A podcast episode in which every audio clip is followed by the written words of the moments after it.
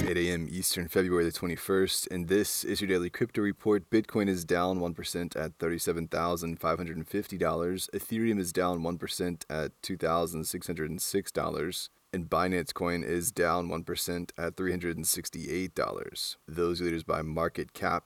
Today's episode is brought to you by the digital marketplace Ungrocery. If you've ever thought about who your food comes from, Ungrocery is the place to shop. Join the food people online at ungrocery.com. Well, crypto enthusiasts are forming a DAO to purchase the Denver Broncos. ESPN estimates that the team would sell for $4 billion, which is what the DAO is aiming to raise. Sean O'Brien, a 10-year veteran at Cisco Systems legal department, is leading the charge.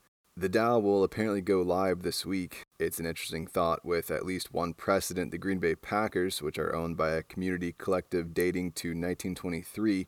However, in 1980, the NFL put in new rules that banned a decentralized, community-driven ownership that the Green Bay Packers use, while at the same time grandfathering them in. New rules state that ownership must be led by a single person that has at least 30% equity in the team, with minor exceptions for a family ownership structure. There's also a limit of 32 owners for one team, and sales need to be approved by the NFL, so it's not clear why the DAO thinks the NFL will make an exception for them. Apparently, the DAO would incorporate as a cooperative, and participants in the DAO would have a parallel ownership structure of the cooperative. Well, the U.S. Federal Reserve has put new bans on trading stocks, bonds, crypto, and other commodities following the controversial tenure of Richard Clarida, a governor of the Fed board who announced his resignation in January following revelations of a number of stock trades he made in February of 2020. Critics suspected Clarida of trading on insider knowledge of the stock market crisis that was impending as the first wave of COVID and lockdowns hit the U.S. Many members of Congress are discussing new legislation in a similar vein, as there are several examples within the congressional ranks of gross misuse of insider knowledge as well.